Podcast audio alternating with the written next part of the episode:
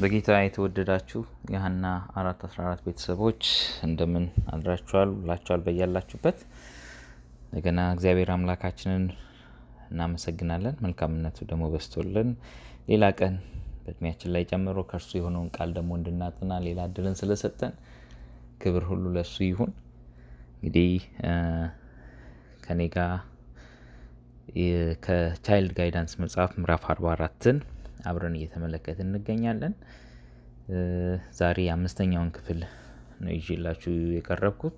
ሰሞኑን እንግዲህ በዚህ ርዕስ ዙሪያ የምናየው ምንድነው? የማረሚያ ስነ ምግባርን ማስተዳደር ወይም በቤት ውስጥ ማምጣት ወይም ማስረጽ የሚለውን ሀሳብ ነው የምንመለከተው። እና ልጆች ጥፋት ካጠፉ በኋላ በምን አይነት መንገድ ትሪት እናደርጋቸዋለን? ሪያክሽናችን ምን ይመስላል የሚለውን ነገር ነው የምንመለከተው ከዚህ በፊት ብዙ ሀሳቦችን አንስተናል። እግዚአብሔር ጸጋው እንዲያበዛልን በመጸለይ ከእነርሱ ጋር ከመነጋገራችን በፊት በመታገስ በእግዚአብሔር ፊት በመሆን በመጸለይ ጸጥታን በመምረጥ እንዲሁም ትዕግስትን በማብዛት የሚሉትን ነገሮች ተመልክተናል። ና ከዚህ ጋር ተያይዞ ያሉትን ሁለት ሰብ ቶፒኮች ደግሞ እንደ ጌታ ፈቃድ አብረን እንመለከታለን እንግዲህ በነገር ሁሉ ደግሞ አሁንም እግዚአብሔር እንዲመራን እንጸልይ። ባለ ብዙ ምህረት እግዚአብሔር አባታችን እጅግ አድርገን እናመሰግንሃለን። ያንተ መልካምነት ደግሞ በስቶልን ሌላ ቀንን በእድሜያችን ላይ ስለሰጠ ተመስገን። አሁንም ደግሞ ቃል እንድናጠና ይህን እድል አዘጋጅተልናልና ተባረክ። ያንተ መንፈስ ለእያንዳንዳችን እግዚአብሔር ሆይ በሚገባን መጠን ያስረዳን ዘንድ ይለውጠንም ዘንድ እንለምንሃለን ቀሪም ጊዜና ሰዓት ሁሉ አንተ ከፍ በልበት በልጅ በኢየሱስ ስም አሜን። እንግዲህ ዛሬ የምናየው የመጀመሪያው ክፍል ያልተገባ ወይም ወጥነት የሌለው የስነ ምግባር ውጤት የሚል ነው። ያልተገባ ብዬ የተረጎምኩት እዚህ ላይ ሀስቲ የሚለውን ቃል ነው። እና ሀስቲ ያልተገባ ወይም አላስፈላጊ የሆነ አካሄዶችን ማለት ነው። እና ከዚህ ጋር አብረን የምናየው ወጥነት የሌለው አንዳንድ ጊዜ ሪያክት የምናደርግበት አንዳንድ ጊዜ ዝም የምንልበት መንገዶችን ነው የምታነሳለን በዚህ ሀሳብ ላይ። ላንበበውና አብረን እናየዋለን። ልጆች ስህተት ሲሰሩ እነሱ ራሳቸው በኃጢአታቸው ጥፋተኛ እንደሆኑና እፍረትና ጭንቀትን ይሰማቸዋል። ለፈጸሟቸው ስህተቶች መቆጣት ብዙውን ጊዜ ግትርና ሚስጥራዊ ያደርጋቸዋል። እንዳልተገራ ፈረስ ችግርን ለመፍጠር የወሰኑ ይመስላል እና መጮህ ምንም ፋይዳ አይኖረውም። ወላጆች አእምሯቸውን ወደ ሌላ መንገድ ለማዞር መጣር አለባቸው። እንግዲህ እዚህ ጋር ስንመለከት ስህተትን በሰሩ ጊዜ አካሄዳችን ምን አይነት መምሰል አለበት? ስህተትን አንዳንድ ጊዜ አድሚት የማድረግ የመቀበል አንዳንድ ጊዜ ደግሞ ዝም ብሎ በየጊዜው ከመጨቃጨቅ ብለን የምናደርጋቸው የምንሄዳቸው መንገዶች ይኖራሉ እና ግን በእያንዳንዱ ነገር ላይ ወጥነት ልናሳይ ይገባል። ስህተት ከሆነ ስህተት ነው። ዛሬም ስህተት ነው ነገም ስህተት ነው ትናንትናም ስህተት ነበረ። ይሄ ግልጽ ሆኖ ሊነገር ወይም ሊሰማ ይገባዋል። ነገር ግን ሪያክት የምናደርግበት ወይ ነው ማተር የሚያደርገው ነው እዚህ ጋር እና ምክንያቱም ቀጥሎ ያለው ሀሳብ ላይ ምን ይላል? ችግሩ ግን ወላጆች በአስተዳደራቸው ውስጥ ወጥ አይደሉም። ከመርህ ይልቅ በስሜት የበለጠ ይንቀሳቀሳሉ። እነሱ በጥልቅ ስሜት ውስጥ ይበራሉ። እናም ክርስቲያን ወላጆች ሊያስቀምጡት የሚገባውን ምሳሌ ለልጆቻቸው አይተውም አንድ ቀን የልጆቻቸውን ጥፋት ያልፋሉ በሌላ ቀን ደግሞ ምንም ትግስት አያሳዩም ወይም ራሳቸውን አይቆጣጠሩም። ፍትህና ፍርድን ለማድረግ የጌታ መንገድ አይጠብቁም። ብዙውን ጊዜ ከልጆቻቸው ይልቅ የበለጠ ጥፋተኞች ይሆናሉ። እንግዲህ ሪያክት የምናደርግበት ወይ በጣም የተረጋጋ ነገር ካልሆነ እዚጋ እንደተቀመጠው ስሜታዊ ሆነን ራሳችንን ሳንቆጣጠር የምናደርገው ነገር ከሆነ ልጆቹ ካጠፉት ጥፋት ይልቅ ወላጆች የሚያጠፉት ጥፋት ያመዝናል ነው እያለችን ያለው። እና ግን ስህተት እንደ ስህተትነቱ ማየት መቻል አለብን። አንዳንድ ጊዜ የተሰራ ነገር ዛሬ ስህተት ሆኖ ነገ ደግሞ አይ ጥሩ ነው ብለን የምናልፈው ነገር መሆን እንደሌለበት ነው። ወጥነት የሚለውን ሀሳብን የተረዳሁት በዛ መንገድ ነው። እና ጥፋት ጥፋት ነው ሁል ጊዜም። አንዳንድ ጊዜ ከዚህ በፊት ሰሞኑን እንደተመለከት ነው ስሜታዊ ሆነን የምናደርጋቸው ነገሮች በተለይ ከውጭ ይዘናቸው የመጣናቸው ነገሮች ከውጭ ተናደን ወይም ሌላ ነገር አስበን ደክሞን መተን ቤቱ ስንገባ ሪያክት የምናደርግበት ወይ ይለያያል ብለን ነበር። እና በእንደዚህ አይነት መንፈስ ውስጥ ሆነን አንዳንድ ጊዜ ስህተቶቻቸውን ዝም ብለን የምንቀበልበት አንዳንድ ጊዜ ደግሞ ከስሜታችን የተነሳ የምንቆጣና የምንጮህበት መንገድ መኖር የለበትም ነው አካሄዱ እንዳልናችሁ አንዳንድ ጊዜ ስሜታችንን በደንብ አድርገን ተቆጣጥረን ያን ያህል ላያስቆጣን የሚችል ልጆች ጥፋት ሊያጠፉ ይችላሉ። ስለዚህ በጥፋቱ መጠን react ማድረግ እንዳለብን የሚያሳይ ነው። ጥፋት ከሆነ ጥፋት ነው ብለን ግን ማለፍ መቻል አለብን። ግን reaction ኣችን matter ያደርጋል የሚለውን ነው እኔ እዚህ ጋ የተረዳሁት እና ልጆች በእንደዚህ አይነት ሁኔታ ውስጥ ሲሆኑ በተለይ ደግሞ ጥፋት እየሰሩ ሲሄዱ እፍረትና ጭንቀት በተለይ ደግሞ ሲሰማቸው በዚህ ጊዜ በተደጋጋሚ ልጆቹ ላይ ከመጮህ ይልቅ ሌላ ሜተዶችን መጠቀም መቻል አለብን አእምሯቸውን ከዚህ ከስህተቱ ላይ እንዲያነሱ ማድረግ አእምሯቸውን መለወጥ ዞር ማድረግ የተሻለ መንገድ ሊሆንም እንደሚችል እዚህ ላይ ተቀምጦልናል።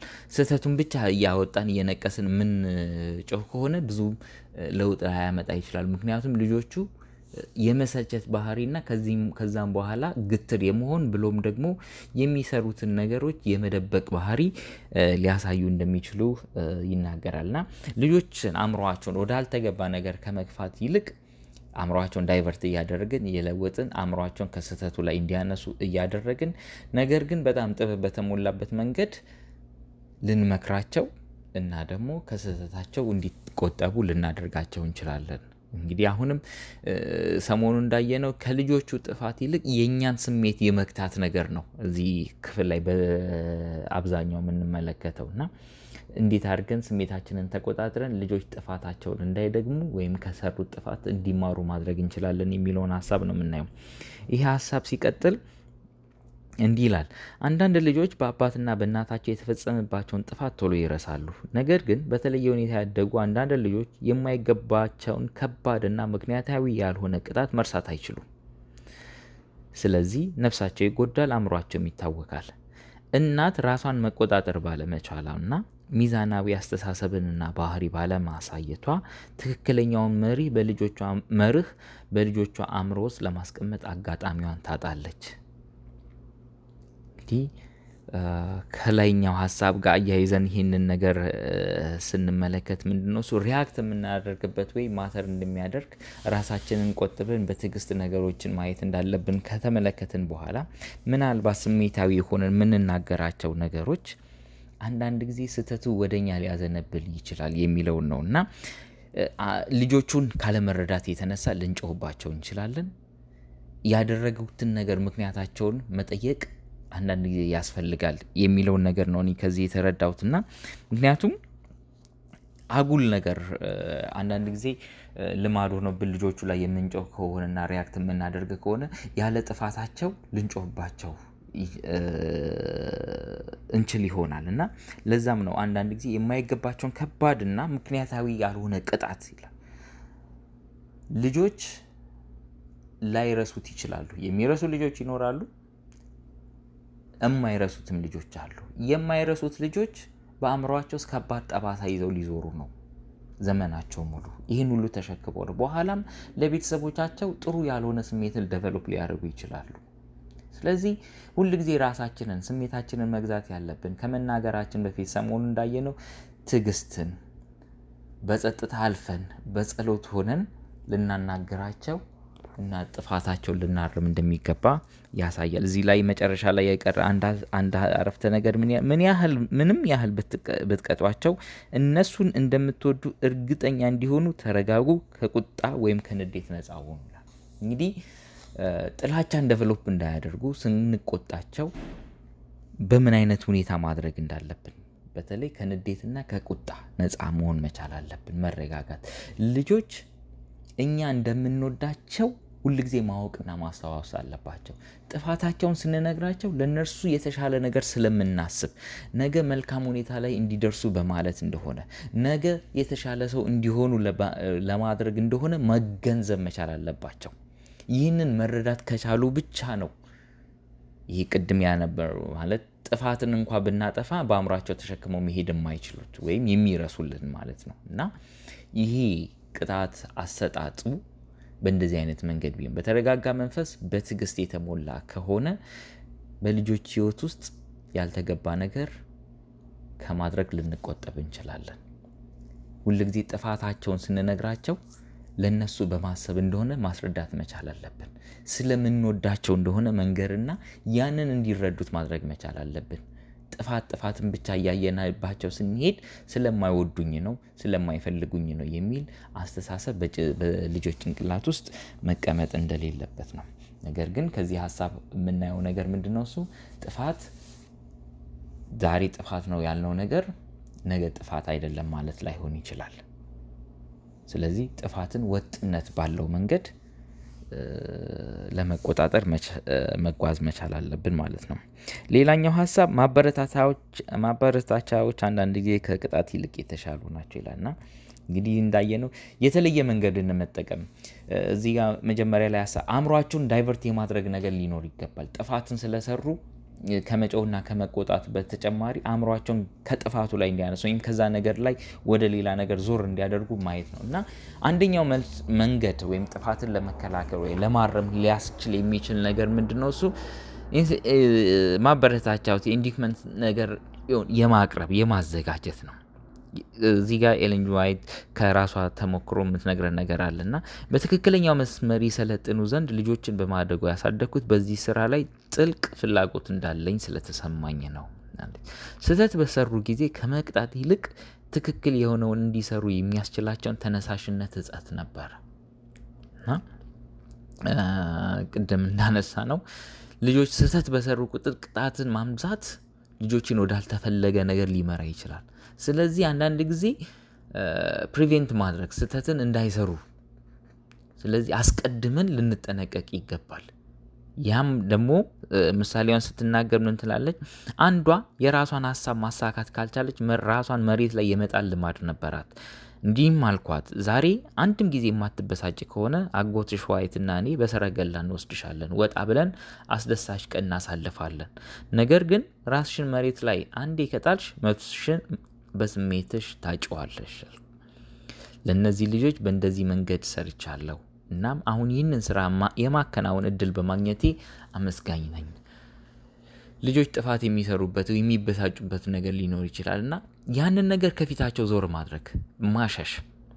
እዚህ ላይም ደግሞ እንደተባለው ይሄ የመበሳጨት ነገር ባህሪያቸው የሆነ የሚመጣ አይነት ነገር ከመሰለን ዛሬ እንዲህ ማታደርጉ ከሆነ ይህን አይነት ነገር የሆነ ሪትሪት ነገር ለልጆቹ ማዘጋጀት ከቤት እንወጣለን፣ እንዲህ እንጫወታለን፣ እንዲህ እናደርጋለን የሚሉ አይነት ኢንሴንቲቮች ልጆችን መልካም የሆነ አስተሳሰብ ይዘው እንዲያድጉ ያደርጋቻል። ይህ የሚጠቅመው ምንድን ነው? እሱ ሁልጊዜ ስህተትን በሰሩ ቁጥር ከመጮው ከእነሱ ጋር ከመጣላት ከመነጫነጭ ይልቅ በእንደዚህ አይነት ደግሞ ነገር ብንሞክራቸው ለውጥን ልናገኝ እንችላለን የሚል ሀሳብ ነው ያለው። እና እንግዲህ ይህንን ሁለት ሀሳቦች አንደኛ ወጥነት ያለው ወጥነት ያለውን ስህተትን በአግባቡ የማረም እርምጃ በተለይ ደግሞ መልካም በሆነ ባህሪ በትዕግስት እና ራስን በመቆጣጠር ስሜታዊ ባልሆነ መንገድ የምናደርጋቸው ነገሮች ልጆችን የተሻለ ሰው ለማድረግ እንደሆነ ማስገንዘብና እምነታቸውን በእኛ ላይ እንዳያጡ በማድረግ የምንከውነው አንደኛው ሀሳብ እንደሆነ ተመልክተናል። ሌላኛው ደግሞ ጥፋትን እንዳይሰሩ መንገዶችን መዝጋት ወይም በተሻለ መልካም በሆነ ነገር መቀየር አእምሯቸውን ሌላ ነገር ላይ እንዲያሳረፉ በማድረግ ልጆች ጥፋትን እንዳይሰሩ ወይም ስህተቶችን እንዳይደግሙ ማድረግ ይቻላል የሚለውን ሀሳብ ነው።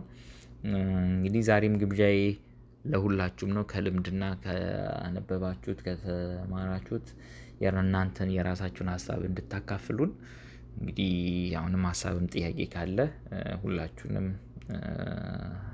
ለማስተናገድ እንሞክራለን። ስለነበረን ጊዜ እግዚአብሔር አምላክ እናመሰግናለን። ደግሞ በተማርነው ልጆቻችንን ለእርሱ ክብር ማዘጋጀት እንድንችል እግዚአብሔር ጸጋውን ያብዛልን። በያላችሁበት መልካም ጊዜ ይሁንላችሁ። የጌታ ጸጋ ይብዛላችሁ። መልካም ጊዜ